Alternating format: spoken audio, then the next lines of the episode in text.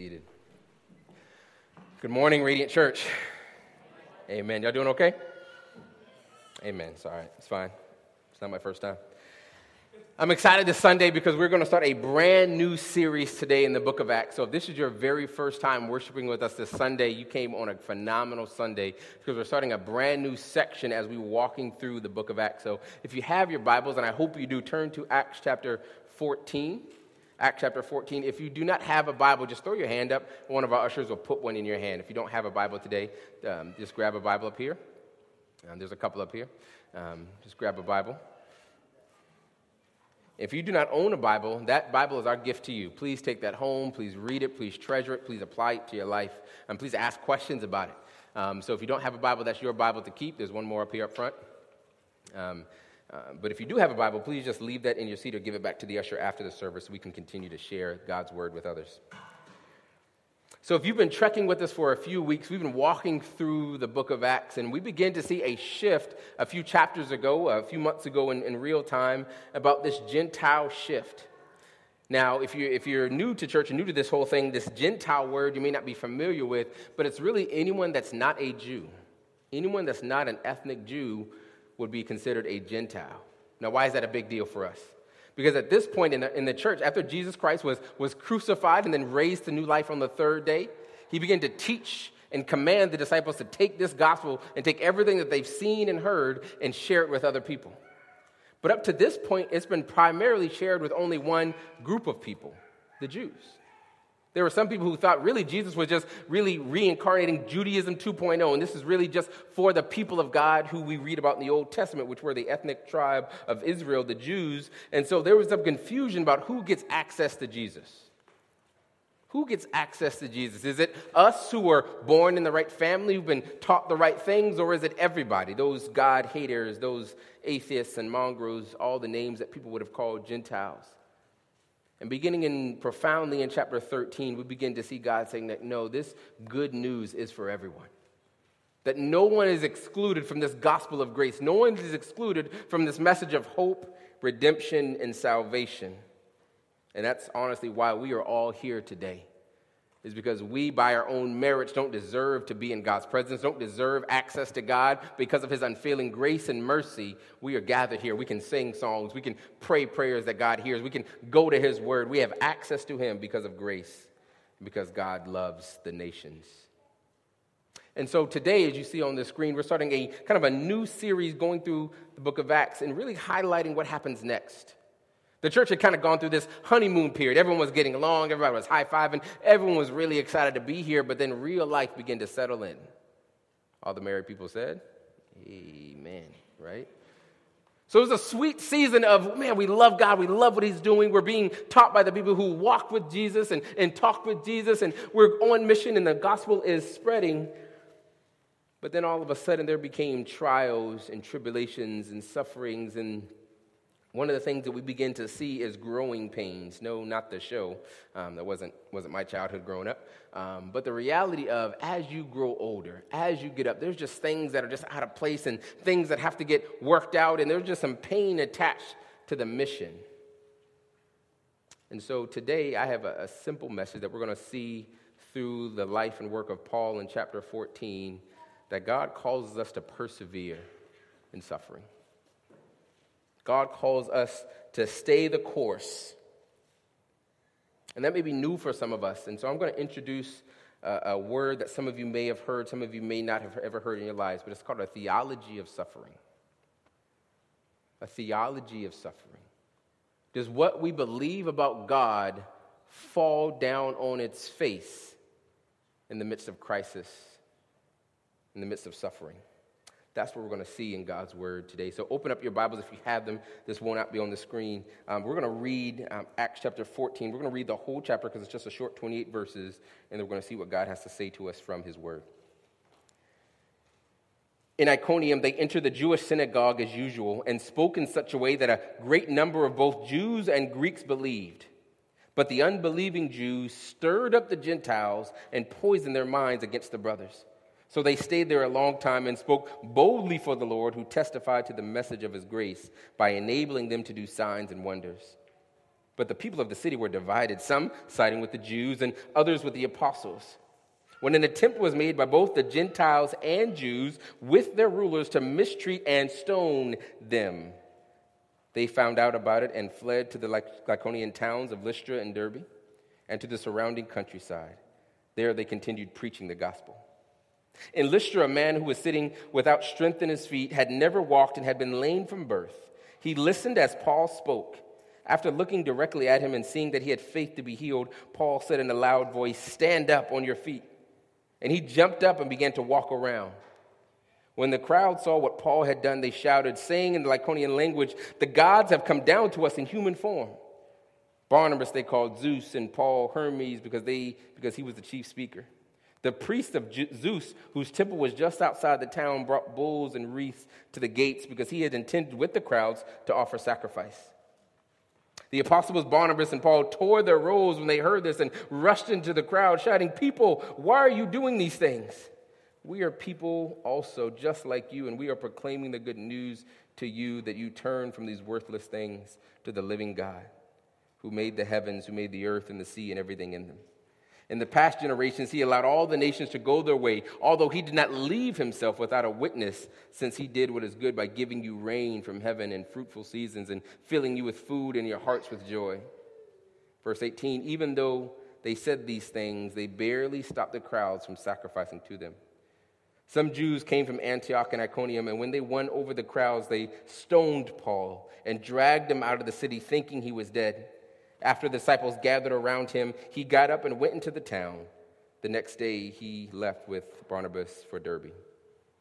After they had preached the gospel in that town and made many disciples, they returned to Lystra, to Iconium, and to Antioch, strengthening the disciples by encouraging them to continue in the faith and by telling them it is necessary to go through many hardships to enter the kingdom of God. When they had appointed elders for them in every church and prayed with fasting, they committed them to the Lord in whom they had believed. They passed through Pisidia and came to Pamphylia.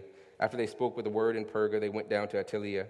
From there, they sailed back to Antioch, where they had been commanded to the grace, or commended to the grace of God for the work they had now completed.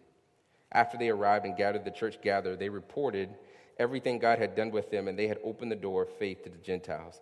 And they spent a considerable time with the Gentiles. That is God's words, church. So, if you're reading this for the very first time, there's a lot going on in this one chapter. There's a lot of names, a lot of places. And so we're going we're gonna go back and just walk through what part of what God is saying in this chapter. And what I really see happening is God unfolding Paul's theology of suffering. We're going to walk through several trials that Paul himself went through. And the reason I think this is included in the Holy Scripture is so that we could strengthen our hands and strengthen our knees to know that following Jesus is better, but it's not always easy. So let's begin with the trials in Iconium. Let's go back just for a second. So in Acts chapter 13, there's a little bit of feedback, guys, in the, in the booth. Um, in Acts chapter 13, what, had, what happened was they began preaching in this place called Antioch of Pisidia. Now, you heard in lots of different Antiochs. There's another Antioch where they were sent out from. That's a good Antioch. Let's just call this the bad Antioch. There was Antioch in Pisidia, and they were basically run out of town. They were preaching the gospel. The Jews stirred up this place and they literally ran them out of town. They shook the dust off their feet as a sign that they're going to hand them over to their fate. And they went to this place called Iconium, which is about 100 or so miles away. And they began doing what they always do. Paul and Barnabas walk into the temple. In chapter 14, verse 1, it says they entered the Jewish synagogue as usual and spoke in such a way that a great number of both Jews and Greeks believed. So, so far, so good. They walked into the temple, they began opening up the scriptures, they began talking about Jesus is the Messiah, Jesus is the way, truth, and life, and people were like, yeah, that makes sense. But verses 5 and 7, it says there was an attempt made by the Gentiles to mistreat them and stone them. You see, the Jews had confused their relationship with God with power. And so this whole Christianity is for everybody thing takes away some of their power, takes away some of their clout, because before you had to go to God through me. You had to go to God through me. And so they began to lose their social status. They began to lose their influence of the people. And so they were against the gospel of Jesus Christ. And so everywhere it was preached, they went after it. And sure enough, they actually threatened to kill them. Now, this time, the Jews were under Roman rule. Technically, they couldn't, they couldn't execute capital punishment on their own. That's why Jesus had to go to Herod and Pontius Pilate and all those other people. But they were so angry at the disciples, they were willing to break the law just to see these men dead. And so Paul and Barnabas left Iconium for fear of death. Then they went to this place called Lystra. All this is kind of in modern day Turkey and Galatia in the Bible. Um, they began to do exactly what they had done before. In verses 8 and 10 of chapter 4 or chapter 14, it says, A man who was sitting without strength in his feet had never walked, had been, been born lame from birth. He was listening to Paul as he was speaking, and, and Paul and him must have caught eyes because Paul said that he, he saw that he had the faith to be healed. Now, people don't know exactly what that means, but you can have it. You know, you've ever had a conversation with somebody, you know that they're getting it. You know that they're right there with you. And so I think Paul is preaching this message, and he's seeing this person like, yeah, like, yeah, this is good. Yeah, I want this. And he said, stand up and be healed. And so that man's readiness and softness his heart opened the door for a miracle to happen. This is good. Matter of fact, if those who've been trekking with us for a while, you might be reminded of Acts chapter 3. You remember the man who was born lame from birth, who was outside the temple gate? This is almost the exact same story. When Peter walked was going to the temple for a prayer meeting, he saw a man who was born lame, just like this man. The man was asking him for money, and remember what Peter said? He says, Gold and silver I don't have, but what I do have I give freely. Stand up and walk in the name of Jesus Christ. And so this man who was born lame stands and follows Peter into the temple, and they are worshiping and praising God. And Peter preaches a long sermon preaching Jesus Christ and crucified, and people get saved because of this man's healing in Acts chapter 3. And so in Acts chapter 14, we see Paul doing the same thing. Surely a man who was born lame, now healed in front of witnesses, surely that would lead to the same type of revival we saw in Acts chapter 3, but a little bit different ending to this story. Verse 11 and 12 says, When the crowd saw what Paul had done, the, the healing of the man, they shouted, saying in the Lycaonian language, The gods have come down to us in human form. Barnabas they called Zeus and Paul Hermes because he was the chief speaker. Now, if, you don't, if you're not familiar with Greek and that, in those times, you're like, okay, what's happening? How are they making this connection? But this was in a very Greek city that worshiped the, the Greek gods of, of Zeus and Barnabas and Hermes, and I'm sorry, not Barnabas and Hermes, and they confused the two. Now, how did that happen? There's a quick history lesson for those who are interested. There's a Roman poet by the name of Ovid. And about 50 years before this time, he had wrote this chronicle about the Greek god Zeus and the Greek god Hermes coming down to this area and walking around. And as they were looking for a, place to stay that night, they began to knock on doors. They said, you know, they were disguised and looked like regular people according to the story. And they, they said, the story went, they went to a thousand doors and no one would let them stay the night. And finally, this older couple by the name of Philemon and Baucis, they were elderly, they were old, they didn't have much, but they saw these two strangers in the night and said, You can come stay with us. And as the myth goes, that elderly couple was blessed and they became the first two priests. And the other thousand homes that rejected them and turned them away, those homes were destroyed by the Greek gods Zeus. And so this was a recent story. And so that begins a story about hospitality, a story about the gods coming down in human form. And so, although these people were excited, they were excited for all the wrong reasons. They were excited not because of the message of Jesus Christ, they were excited because they thought that this was the Greek gods coming down to do again what they had heard about. And so they began to worship Paul, they began to worship Barnabas as gods. And when Paul and Barnabas realized what they were doing, they ripped their clothes, which was a sign of grief and anguish, saying, No, we're, we're just people just like you. But you know, people are funny. They will shout Hosanna one day and then crucify him the next. They will write you a letter of recommendation one day and then sabotage the next. And so we see that happening. Verse 18 and 19. Even though they said these things, Paul and Barnabas saying, Don't worship us, we're just regular men. That says that they were unable to stop the crowds from sacrificing to them because they saw them as gods. Look at the very next thing that happens. Some Jews came from Antioch and Iconium, and when they won over the crowds, they stoned Paul and dragged him out of the city thinking he was dead. In just a moment, they went from worshiping Paul as a god to trying to kill him. You know it's real hatred, y'all. These, these are the same, this is the same Antioch from Lystra. These people traveled over 100 miles just to see Paul stoned to death. There's a map on the screen. I want you, I want you, I want you to see this map real quick. Um, so some of the places that we've talked about. You see that little dot in the top left corner? That's Antioch. You see that dot kind of in the middle, those two dots, those lines? Right, that's where they are right now. That's 110 miles away. These people walked here because they heard about what Paul was doing and they wanted to make sure he didn't do what they did in Antioch. So he walked there, turned the crowds against him, and then led a stoning, a brutal way to, to murder somebody. You can take the map off. So they walked 110 miles just to make sure Paul was dead. And they dragged him out of the city thinking that he was dead. But look at the response. Verse 20. After the disciples gathered around him, he got up and went into the town. The next day, he left with Barnabas for Derbe. So people don't know what happened. They don't know if he was risen back from the dead. They don't know if he was just unconscious and came back up. But either way, a man who was brutally stoned which they basically, if you don't know what stoning is, they, they throw these huge boulders, not like little pebbles, y'all. Like that's what, that's what I thought as a kid. Like that would take a long time to kill somebody. They could probably just like bob and weave. So stoning was they tied you to a post typically, or they broke your legs, and they would throw these huge boulders on you, and they would crush you until you were dead. It is a brutal way to show your displeasure in somebody's work. And so that's what happened to Paul. And the very next day, he just gets back up and heads to the next city. He goes back to work. And we don't know much about his time in Derbe other than he was successful in some means. He led, he preached the gospel, he saved some disciples, but there's really only one sentence about his time there.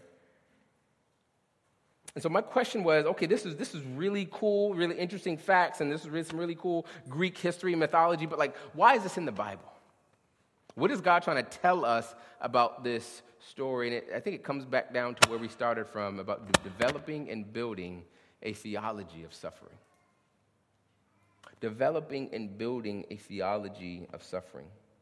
You see, Paul was able to endure stoning and threats of death and being kicked out of a city, all because he knew what it meant to follow God. He had a theology that could withstand the sufferings of this life because he knew what he was called to do. Let me call your attention back to Acts chapter 9, verse 15.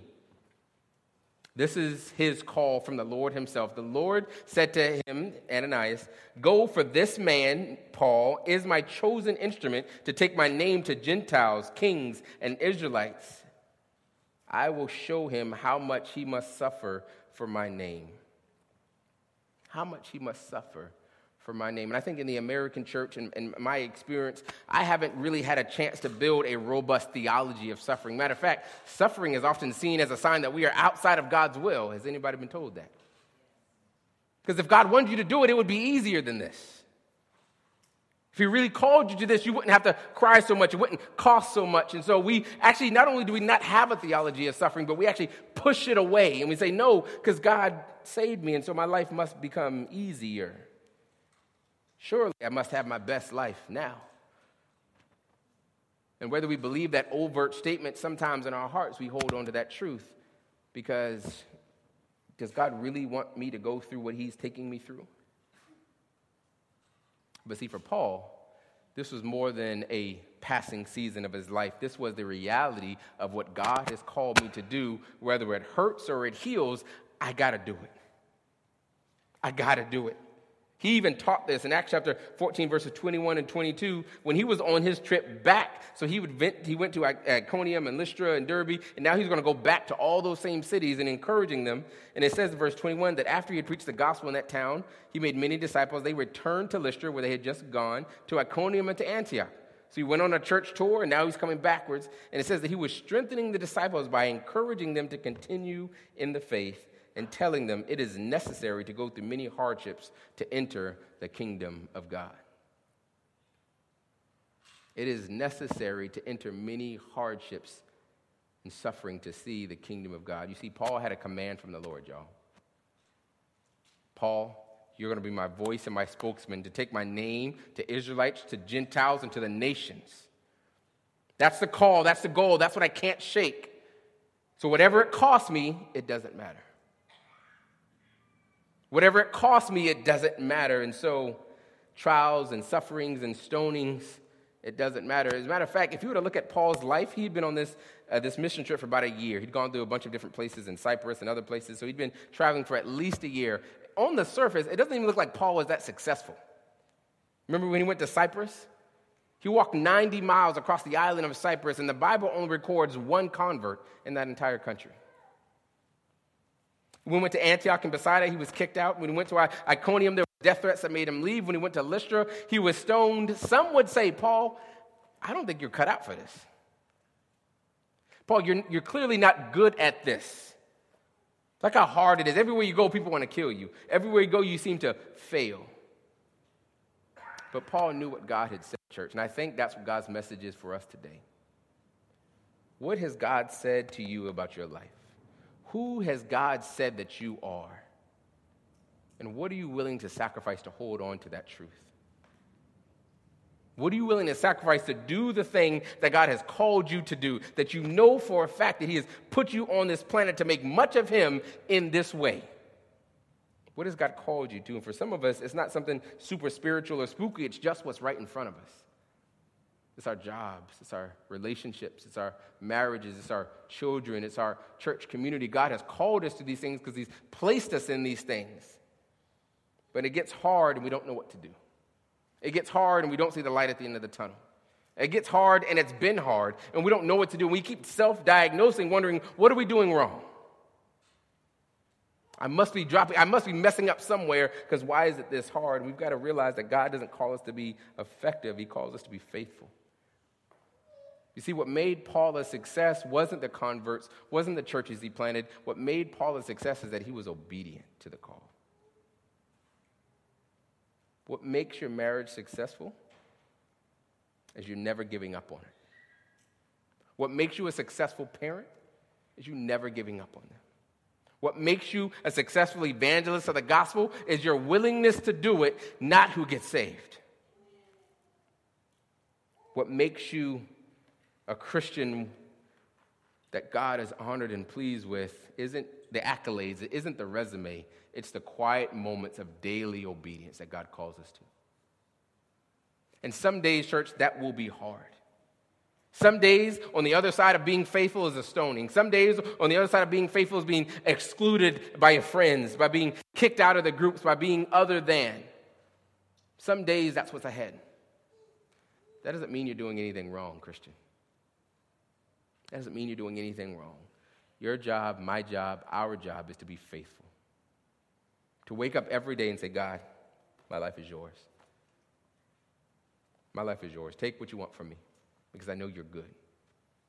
And although that my world may fall apart, you said in your word that you will never leave me nor forsake me, and you are enough. That's what it means to have a theology of suffering, y'all.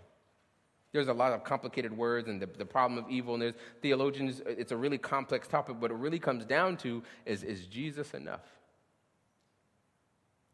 For Paul, it was.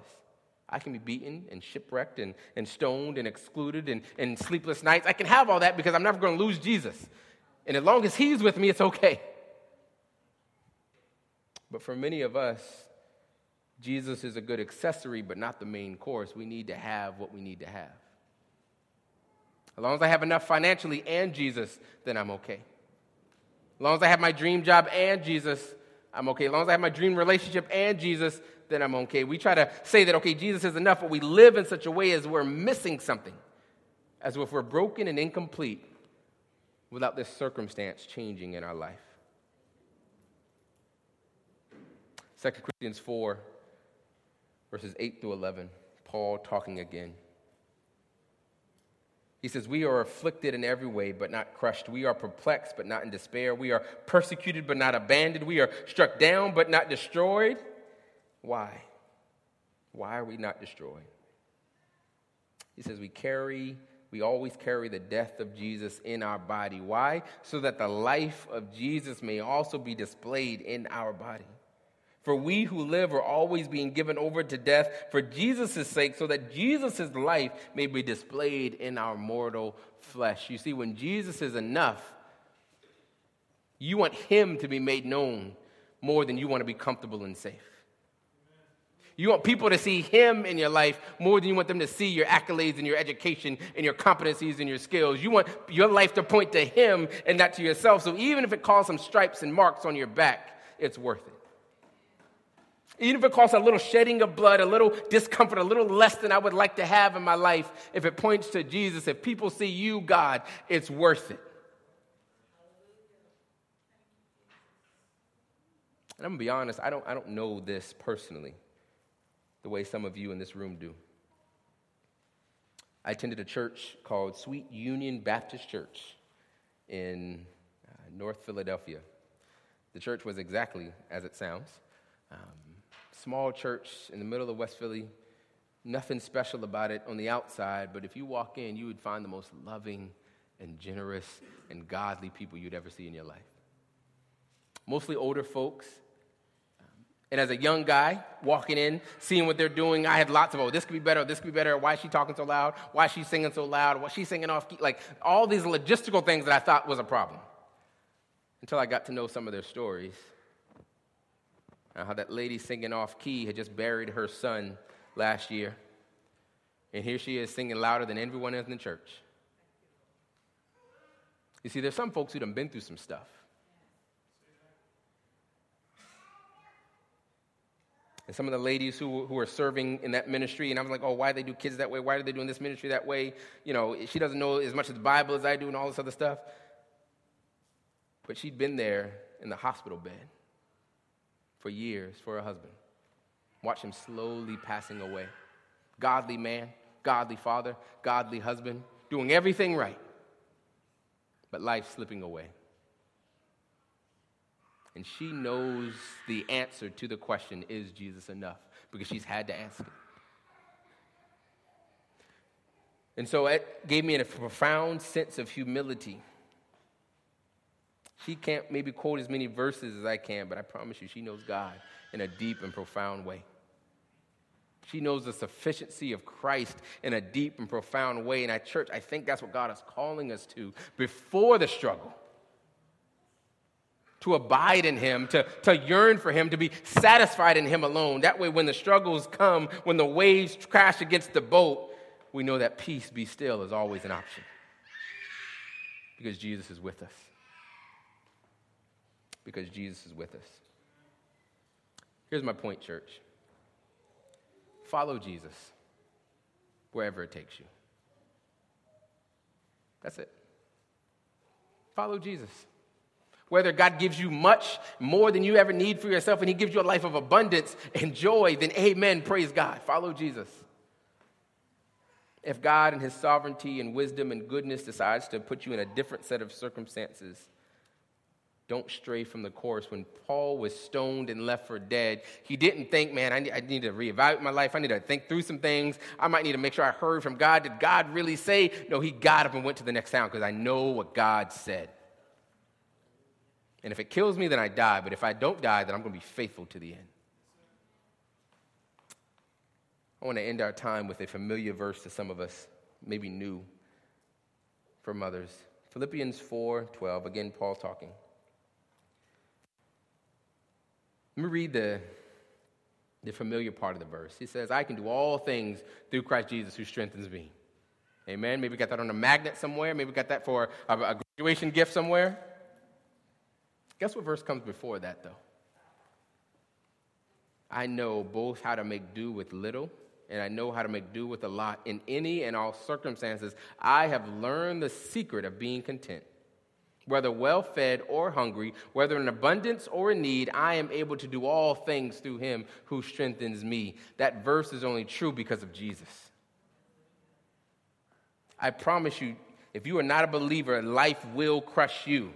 You cannot do all things because you don't have the power of Jesus working in you. But if you know Jesus, then you have learned the secret, like Paul has learned the secret, that whether I have much or whether I have little, if I got Jesus, I have enough. And if I'm completely honest with you, church, if I would have heard that 10 years ago, I'd be like, oh man, it's just a, a Christian cliche. If I got Jesus, I got enough. But then I went through some things. I prayed some prayers that God didn't answer. I went through some heartaches in life, and then I began to realize that it's a cliche for a reason because it's true. And in those dark moments, you don't have time for elaborate prayers. Sometimes you just got to say, Jesus. Jesus. And you've got to come to a realization that God is enough. And I promise you, He is, church. Don't stay on the margins of your faith. Maybe God has protected you in His sovereignty from circumstances of suffering, and praise God for that. You're not less of a Christian or more of a Christian depending on how much you suffer. God is good, and He gives us what we need in our time. But don't stay on the margins of your faith, dear Christian. Push into a relationship with Him. Don't just let it be a cultural rhythm, like you read your Bible every once in a while, you come to church every once in a while. Like, don't let it just be a rhythm of your culture. Press into your faith. Get to know your God. So when the seasons come, you know what you know, and you know that He loves you, and you can trust in that. And if you're not a Christian in here today, I often get the question with all the evil in the world, how can God exist? How do you believe in God, Philip? How can you believe in God with all that's going on in this world? My, my typical response isn't trying to be sarcastic, although I can be, isn't trying to be petty, isn't trying to be funny. It's, it's a genuine response that with all the evil in this world, how can you not believe in God? How can you say no to anything outside of this world when everything you see in this world is broken? That's it. That's all you've got in your life is brokenness in this world and what you can see. There's no greater hope, there's no greater joy, there's nothing ahead of life. And so for the atheists, I mourn. For those who reject God, I feel bad because you're going through the hardships of life with no hope. With no hope that it'll work out, with no hope that there's a reward on the other end, with nothing but you and yourself, and we all know how well that works. So let me encourage you if you do not know Jesus Christ, please, please have a conversation. Fill out a connect card, drop it in the next steps basket, take one of those red and white books, take, do something today. Have a conversation with me or anybody that you've seen on stage today. We'd love to pray with you and talk with you because with, with Christ, all things are possible. But without Him, there is nothing. And there's no one that can make up for that. Dear Christian, a theology of suffering isn't pursuing suffering. When Paul was about to be stoned, him and Barnabas left. They didn't stay and try to become martyrs, they left. They left the city and went to another city. Having a theology of suffering doesn't mean we run towards danger, doesn't mean we play in traffic because we want to be martyrs for Jesus. No, it just means whatever comes, comes. But the first and foremost call is to obedience, not comfort or safety. Because in that moment of obedience, I have Jesus, and Jesus is enough. Will you pray with me? Father,